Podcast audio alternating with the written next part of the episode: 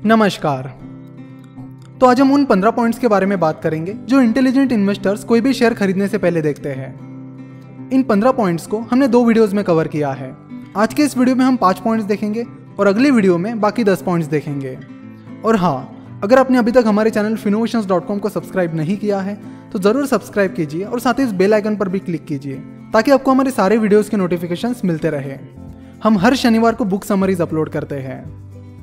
इन पंद्रह पॉइंट्स के ज़रिए इंटेलिजेंट इन्वेस्टर्स ये पता करने की कोशिश करते हैं कि लॉन्ग टर्म में एक्स्ट्रा ऑर्डनरी रिटर्न देने के लिए उस कंपनी के पास कौन सी क्वालिटीज होनी चाहिए। पहला पॉइंट है, क्या कंपनी के प्रोडक्ट्स और सर्विसेज़ में इतना पोटेंशियल है कि वो कंपनी को आने वाले कुछ सालों में अच्छी सेल्स ग्रोथ ला कर देंगे?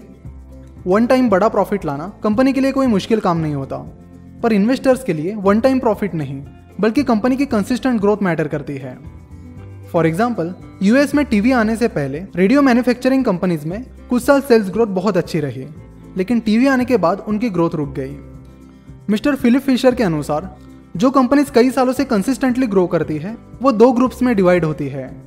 पहला ग्रुप है फॉर्चुनेट एंड एबल यानी भाग्यशाली और कार्यक्षम, और दूसरा ग्रुप है fortunate because they are able यानी भाग्यशाली क्योंकि वो कार्यक्षम है।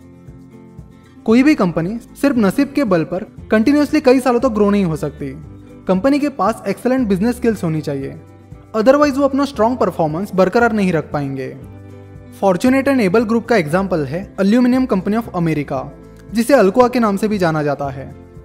अल्कोआ के फाउंडर बहुत विजनरी थे। अपने नए प्रोडक्ट्स उन्होंने पूरी लंबी फ्यूचर प्लानिंग के साथ और फ्यूचर के रिक्वायरमेंट्स को देखकर लॉन्च किए थे। पर ना उन्हें, ना ही किसी को ये पता था। कि आने वाले सालों में एल्यूमिनियम प्रोडक्ट्स का मार्केट इतना बड़ा हो जाएगा और उसका अल्कोआ को बहुत बहुत फ़ायदा मिला। Fortunate because they are able का एग्ज़ाम्पल है ड्यूपॉन्ट ड्यूपॉन्ट शुरुआत में एक ब्लास्टिंग पाउडर बनाने वाली कंपनी थी। कंपनी ने अपने ब्रिलियंट बिज़नेस स्किल्स और फाइनेंशियल जजमेंट की मदद से सेल्स को बढ़ाया। अपने ब्लास्टिंग पाउडर के बिज़नेस में सीखी स्किल्स और नॉलेज की मदद से कंपनी ने एक के बाद एक प्रोडक्ट्स लॉन्च किए और उन प्रोडक्ट्स को सक्सेसफुल बनाकर कंपनी ने अपनी खुद की सक्सेस स्टोरी लिख दी। तो एबल होने की वजह से ड्यूपॉन्ट एक फॉर्चुनेट कंपनी बन गई थी और केमिकल जैसी इंडस्ट्री में कंपनी ने अपनी ग्रोथ स्टोरी लिखी। तो इन दोनों ग्रुप्स को देखकर एक चीज़ तो क्लियर होती है कि कंपनी का मैनेजमेंट पूरी तरह से कार्यक्षम होना चाहिए, नहीं तो सेल्स की ग्रोथ कंटिन्यू नहीं हो पाएगी। बाद में कुछ रेडियो और टेलीविज़न कंपनीज़ सेल्स को उसी स्पीड से बढ़ता हुआ रखने के लिए इलेक्ट्रॉनिक फ़ील्ड में उतर गए। और अपने इलेक्ट्रॉनिक स्किल्स का उपयोग करके कम्युनिकेशन और ऑटोमेशन इक्विपमेंट्स बनाने लगे, जिससे उन्हें आने वाले कई सालों में अच्छी सेल्स ग्रोथ मिली। मोटोरोला ने भी ऐसा ही किया था, और बाद में उनका टीवी से ज़्यादा सेल्स बाकी इलेक्ट्रॉनिक इक्विपमेंट से आने लगा। तो इस तरह मोटोरोला के मैनेजमेंट ने कंपनी के रिसोर्सेज और स्किल्स का उपयोग किया और लॉन्ग टर्म के लिए सेल्स ग्रोथ जारी रखी। दूसरा पॉइंट है, जब कंपनी ने अपने करंट प्रोडक्ट्स की ग्रोथ को पूरी तरह से यूज़ कर लिया हो तो क्या कंपनी के मैनेजमेंट के पास वो डिटर्मिनेशन है, जिससे वो अपने प्रोडक्ट्स और प्रोसेस को डेवलप करे और जिससे कंपनी का सेल्स पोटेंशियल बढ़ सके?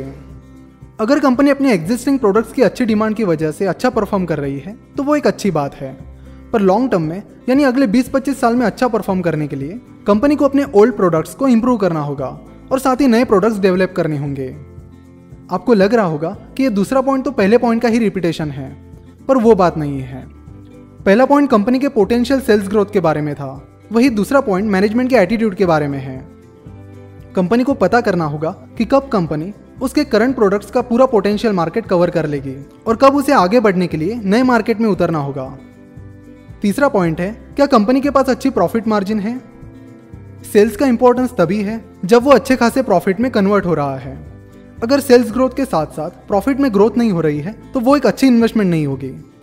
इसलिए प्रॉफिट का एनालिसिस करते वक्त आपको कंपनी के प्रॉफिट मार्जिन देखनी होगी।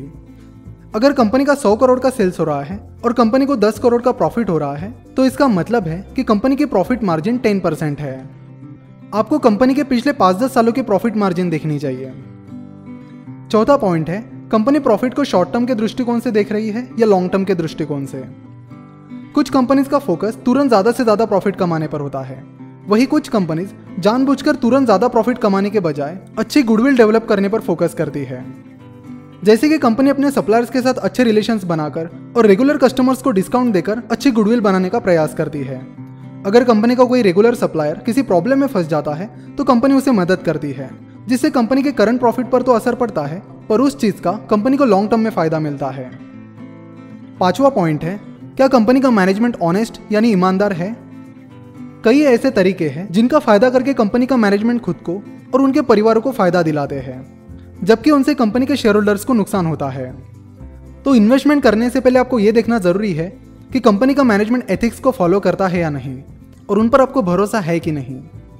तो ये थे पहले पाँच पॉइंट्स और अगले दस पॉइंट हम अगले वीडियो में देखेंगे। और ये सारे पॉइंट्स मिस्टर फिलिप फिशर की book common stocks and uncommon profit से लिए गए हैं। इस बुक को आप नीचे डिस्क्रिप्शन में दी गई लिंक पर क्लिक करके खरीद सकते हो। अगर आपको इस वीडियो से रिलेटेड या स्टॉक मार्केट से रिलेटेड कोई भी सवाल है तो आप हमें eight zero double five, eight three five, eight three five या nine zero four nine, six four one four nine one इन नंबर्स पर कॉल या व्हाट्सएप कर सकते हो। हमसे जुड़े रहने के लिए आप हमें फेसबुक और ट्विटर पर फॉलो कर सकते हो। साथ ही हमारे टेलीग्राम चैनल को भी ज्वाइन कर सकते हो। वीडियो देखने के लिए और हमारे साथ जुड़े रहने के लिए बहुत बहुत धन्यवाद।